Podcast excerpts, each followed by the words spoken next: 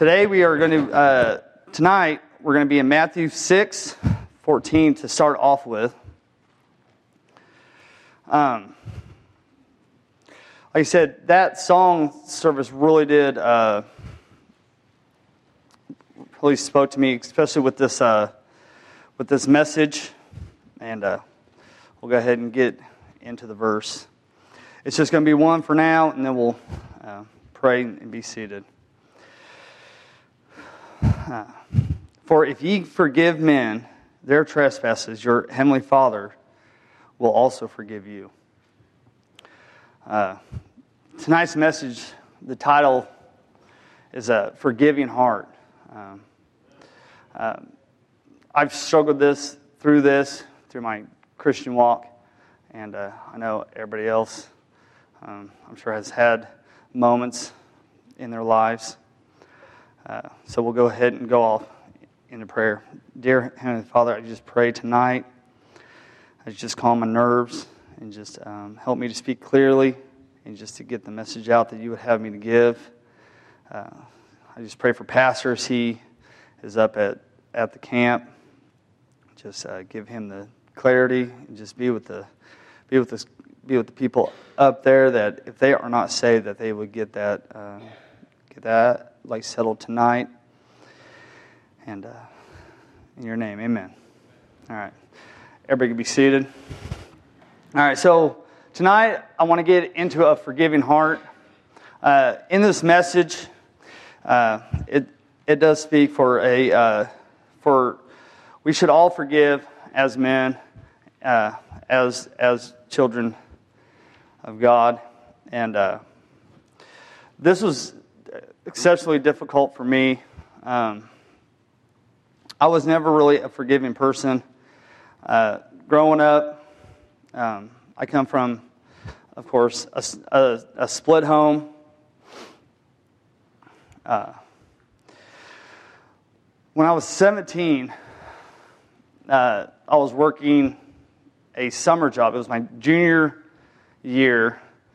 That summer, my mom's boyfriend got me on at Hilliard's downtown, and I was... I woke up that morning not thinking a thing about what was going to aspire to happen. And so I went to work, left, and it was about lunchtime. I forgot my lunch that day. So I went home. When I went home... when I did go home, I pulled up. I lived on Angelique. I pulled up, and there was cops. There was ambulances. It was just a mess. They were coming out on a stretcher, and it was a lot to take in, especially at 17. I didn't know what was going on. Nobody contacted me. I just kind of, so I ran up to the door. They're pulling.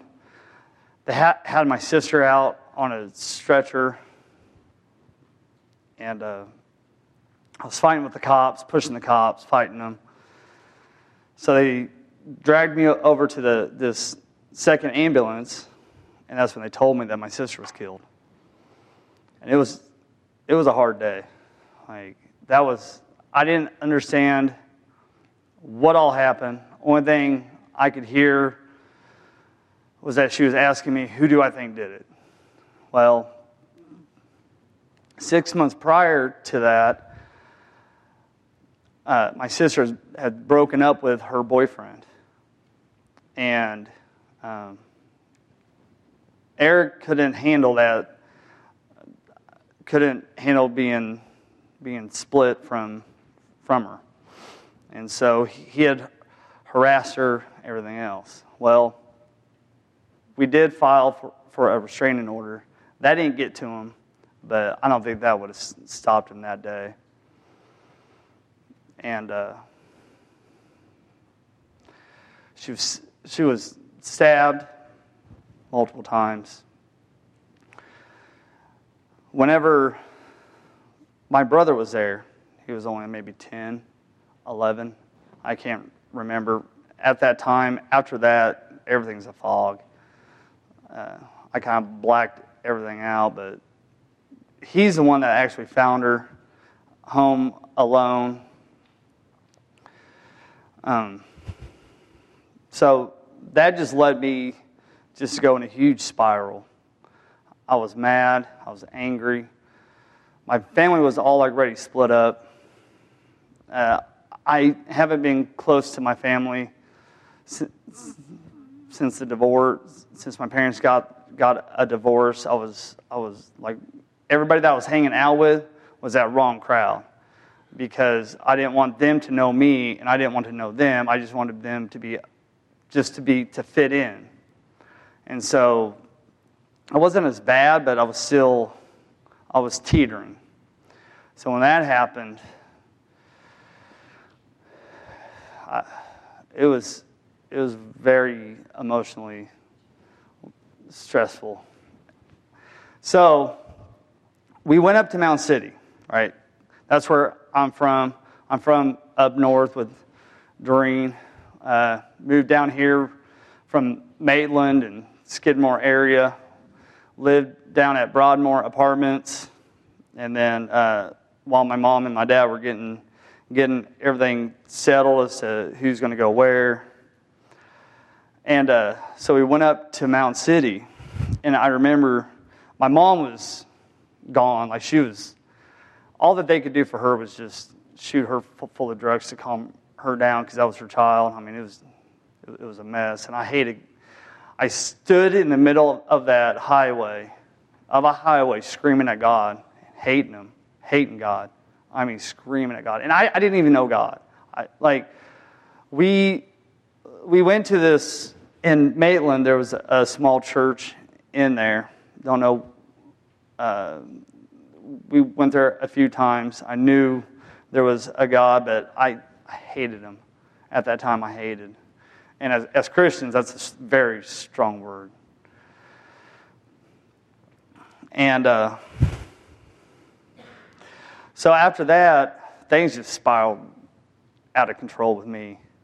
I didn't care about nobody. Nobody was going to hurt me again. Like, nobody, I was not letting anybody in close to me. I don't care, grandpa, grandma, mom, dad. If you pass away, you pass away.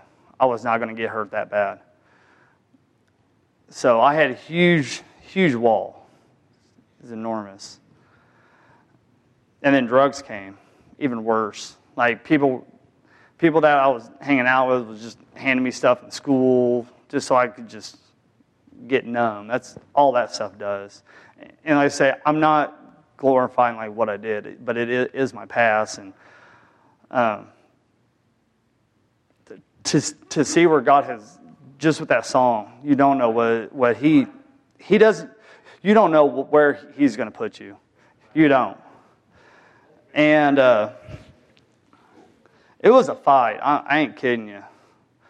I met my wife, Amy, at the time. You know, I was like getting arrested. I was constantly getting into fights. It was a mess. So we started coming to church. All right, Amy's breaking down my wall just a bit, not much. Like, I'm like letting her in some, and she's breaking down the wall. We start coming to church, and I'm rough. When I come into church, I'm saying rough, like, thank you for accepting me. I mean, I was wearing a t-shirt, shorts. I want to apologize to Mike Elms, because when I first came in, said a lot of words that I shouldn't have. Learn that now. Don't do that. But it was me. Like, it's always been me. Like, God created me, this is me. So, anyway,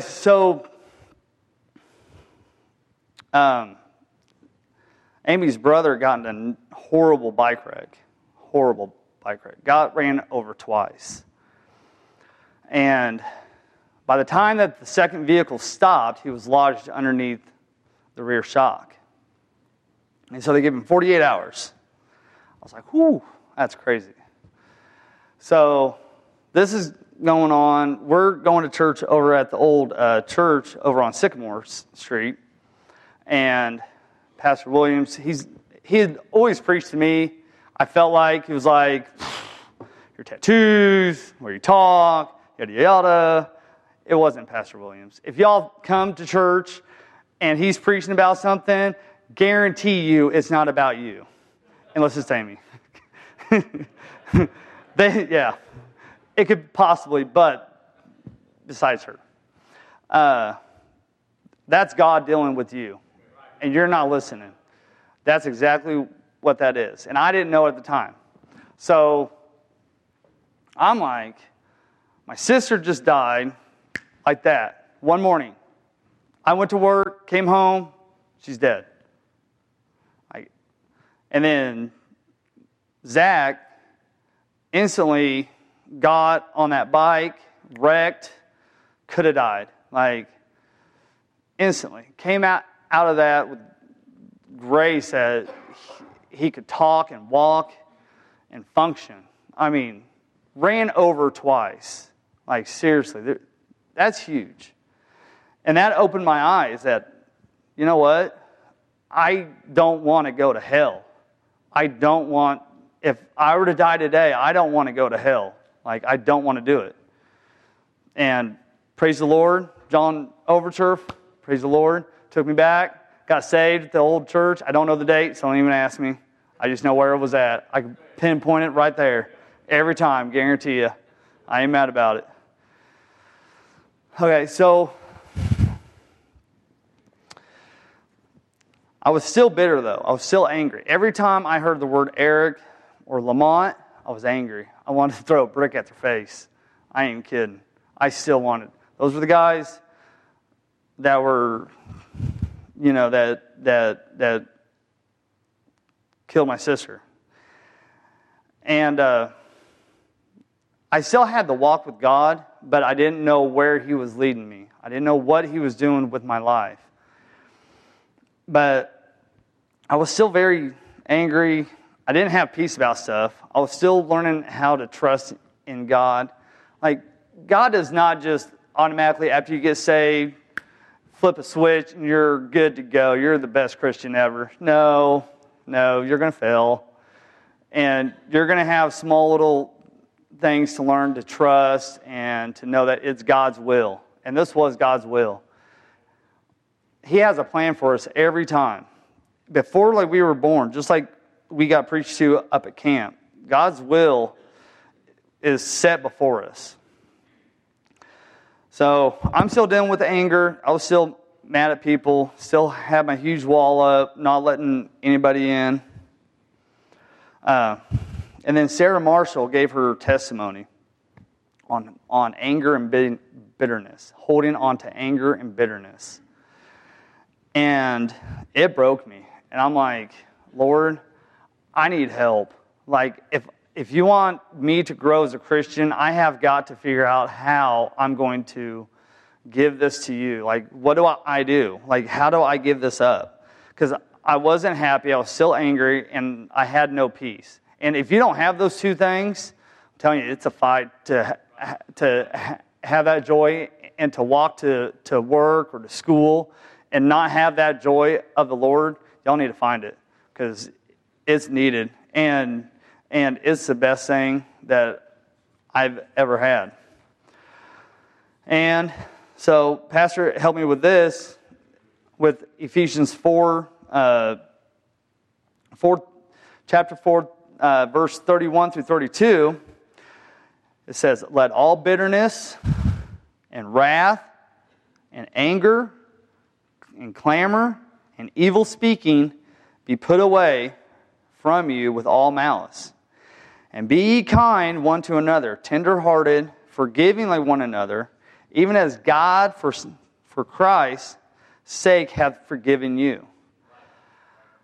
I came up right here and spent, I bet, a good half hour bawling, asking for forgiveness. Forgiveness of my dad, for my mom, for me and for Eric.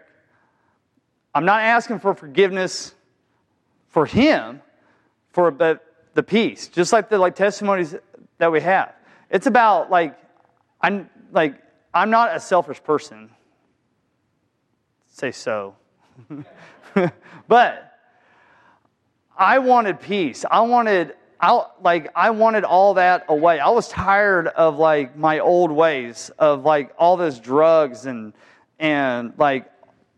that was in the past, but of just the anger. That was the last thing I was clenching on. That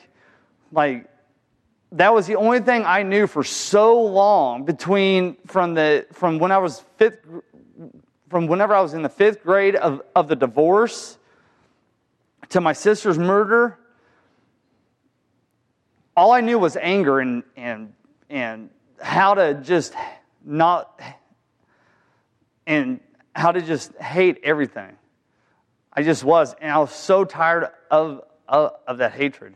I was so tired of being angry, and so I gave that up. I gave that at the altar.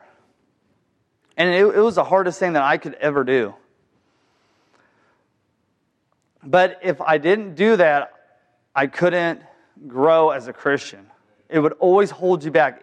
That anger and bitterness will always hold you back. You can't teach it like Sunday school class and teach them about the joy of the Lord if you don't even have it. Or the bus ministry. Praise the Lord. The bus ministry. Those kids have it just as bad as I do. I can't tell them, hey, if you just trust in the Lord, you can be happy and not be real with them.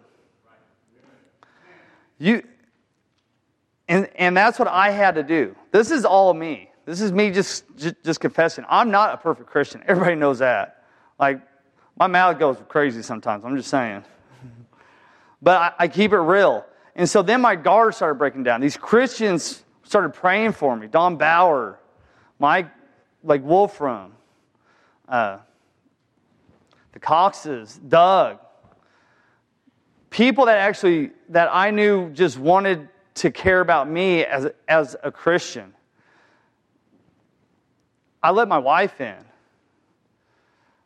It's hard. After you build that wall, it's indestructible. Don't be that. I'm telling you. You don't want that wall. It is the worst thing ever. You do not want that wall. And that's where I had broke that down. And I started letting people in to encourage me and praying for me. Pastor has been through thick and thin with me on a lot of issues. And the first thing that he always said, don't ever say no to God. And whenever God convicted me on giving up that bitterness and that anger, even though I didn't want to, I did. And it started with forgiving myself. In Colossians 3:13, it says, forbearing one another and forgiving one another, if any man have a quarrel against any, even as Christ forgave you, so also do ye. So now I have forgiven my past, right? So now I got to move forward. So I don't want to go back into that anger. I don't want to go back into that bitterness. I don't want to go back to that. So, as a Christian family, you're going to have issues. Me and Mike, Noel, praise the Lord. I've put up with a lot, but I guarantee he's forgiven me a lot. Woo! Yeah. But you have got to address these issues. And that's one thing that, I addressed my past, but now I need to keep that pure. I need to keep that going. I need to keep that forgiving heart going. You're going to have issues. As a Christian, kids, you're going to have issues with people in church. Nobody's perfect. Okay? Don't be offended. Get over it. And if you have issues, the biggest thing that I talk about with my family is going to talk to them. Go talk to the person. It'd be better for you to confront the person so it's not festering. Because if you start festering over it, then it spikes up into who knows where. I mean, we've seen a lot of people come and go for little small things that could have just been talked about. But no, they don't. They don't talk about with people. If they don't like it, well, then at least they know where you stand, right? Just saying. We have a good church. It's an encouraging church, but you got to keep it real with people. And that's one thing that I've always tried to do here is that I've brought up issues with people. In Jeremiah 31 through 34, chapter 31, 34, and they shall teach no more every man his neighbor, and every man his brother, saying, Know the Lord, for they shall know me, from the least of them unto the greatest of them, saith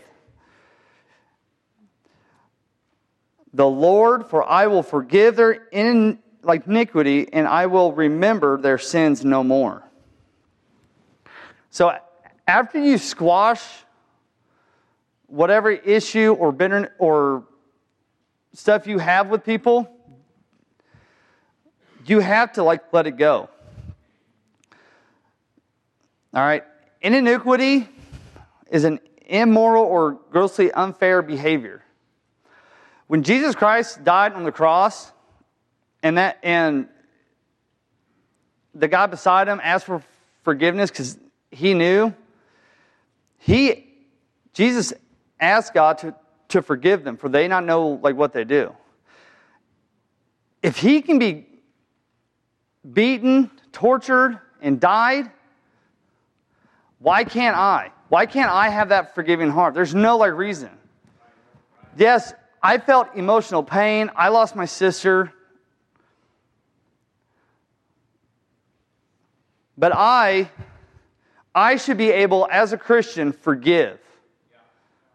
Forgive those small, petty things. Forgive just like Jesus Christ had forgiven us. For us, we should do the same. We are to be Christ-like, so we should have a peaceful heart towards people. And to have a peaceful heart, you've got to have a clear heart, a clean heart. Our church has one of the spirit in our church, amen, is amazing. When we go up to camp, it is the best time. It's you and God, nothing else, for a whole week. 18 messages. But for that, people have to talk to each other. People have to communicate with each other. Because if not, it's just going to fester here. And then it's going to get to this. And then soon you'll have all these little cliques because this person did this, so we need to keep this here.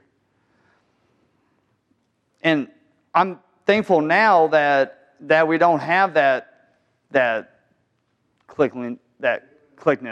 At least I don't see it as bad as it was in the past. I know I was bad at it there for the longest time. And you do have to get out of your boundaries. And you do have to, when people do ask, hey, come over. Hey, how's it going? Can I pray for you? Yes, please do. I'll be there. I'll be with you.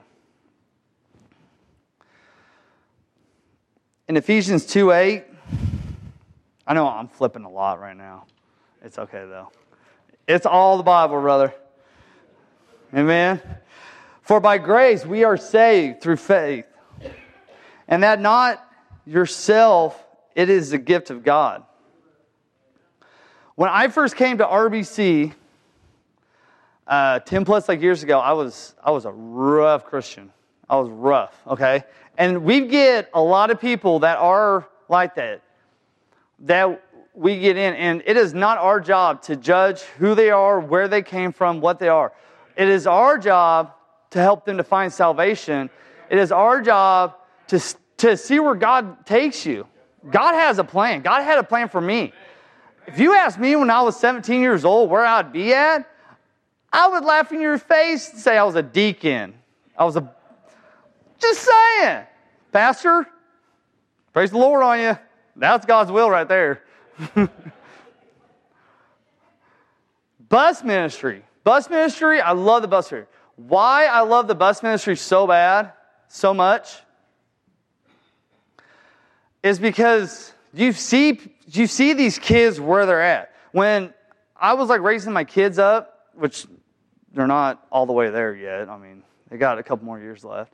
I always wanted the bus ministry. Like, I wanted a bus kid, not a church kid. You know why I didn't want a church kid? Like, there's nothing wrong with church kids. I love them. They're good kids. But the church kid comes with their parents. Let's go. Come on. We're going to church. Every time. They follow them. Come on. Let's go. We're going to church. Bus kid, I'm helping them put their shoes on. I'm helping them put their jacket on. I'm putting their shirt on. I'm just saying, it's what you do. If you want to be in the bus ministry, you're going to see the roughest part of society. And I'm not saying all bus stops are going to be like that. I'll take a drink. But that's where God has always pulled from. He's always pulled throughout the Bible. It shows us. It's not about the rich. Right? They've got money, they've got whatever. It's about that pure heart, right? It's that pure heart to just love the Lord. When I was being discipled by pastor, he always told me, never say no. Never say no to whatever it is. And I haven't yet. Through trusting him on my vehicle, with jumping into a bus-like ministry, with taking over the buses, with Sunday school class. I mean, you just have to be all in. And I'm just blessed to see where God has me and my family. I could not have imagined it. When me and Amy first met and we had Abram, like, he was giving me alcohol when I got off work. It was the norm for me. It just was. Like, I didn't think nothing of it. He was 2. I didn't care. And God has a plan for everybody's life. And if I would have kept that anger and that bitterness in, I don't think I'd still be in church. I really don't. I would have found the smallest little dumbest thing that somebody irritated me about, that somebody made fun of the way I talk or the way I acted. Like, I'm not this model Baptist. I've got a mouth. You know, I grew up down in the hood. Like, I just did. And I can't help it. Like, God put me in those positions for a reason. Whatever it is, I don't know. But he did. Praise the Lord. And I like to help people. That's what I'm a group lead over at Altec. The one thing that I like about my job that I always keep a hold of is that I try to help the guys. Like, I tell them, they argue with me, they fight with me, they yell at me. But I'm like, I'm just here to help you. That's my only job, is to help you and to get the trucks done. And if I can be a help and have a good testimony, that's what I want to do. Have I failed throughout my Christian life? Yes. Have I gotten back up and tried again? Yes. He's a forgiving God. He has forgiven me I don't know how many times. I know he's forgiven everyone. But he has a forgiving heart, and we should have a forgiving heart.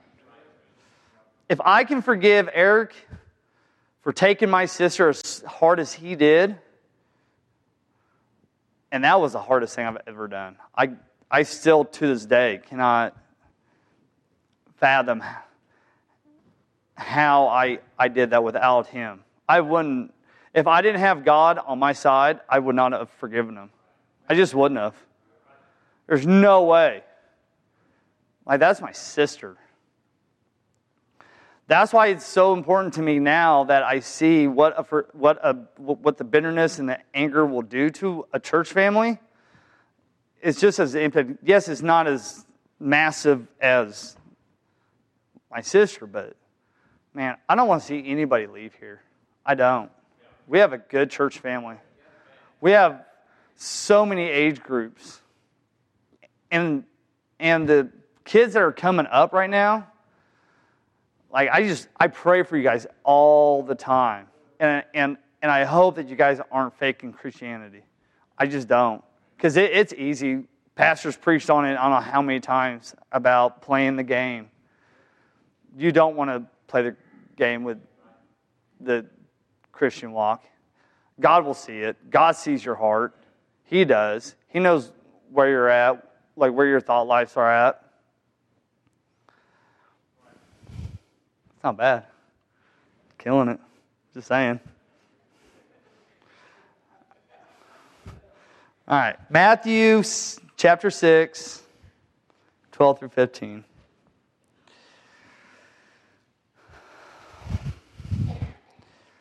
And forgive us our debts as we forgive our debtors. And lead us not into temptation, but deliver us from evil. For thine is the kingdom and the power and the glory, forever, amen. For if ye forgive men their trespasses, your heavenly Father will also forgive you. But if ye forgive not men their trespasses, neither will your Father forgive your trespasses.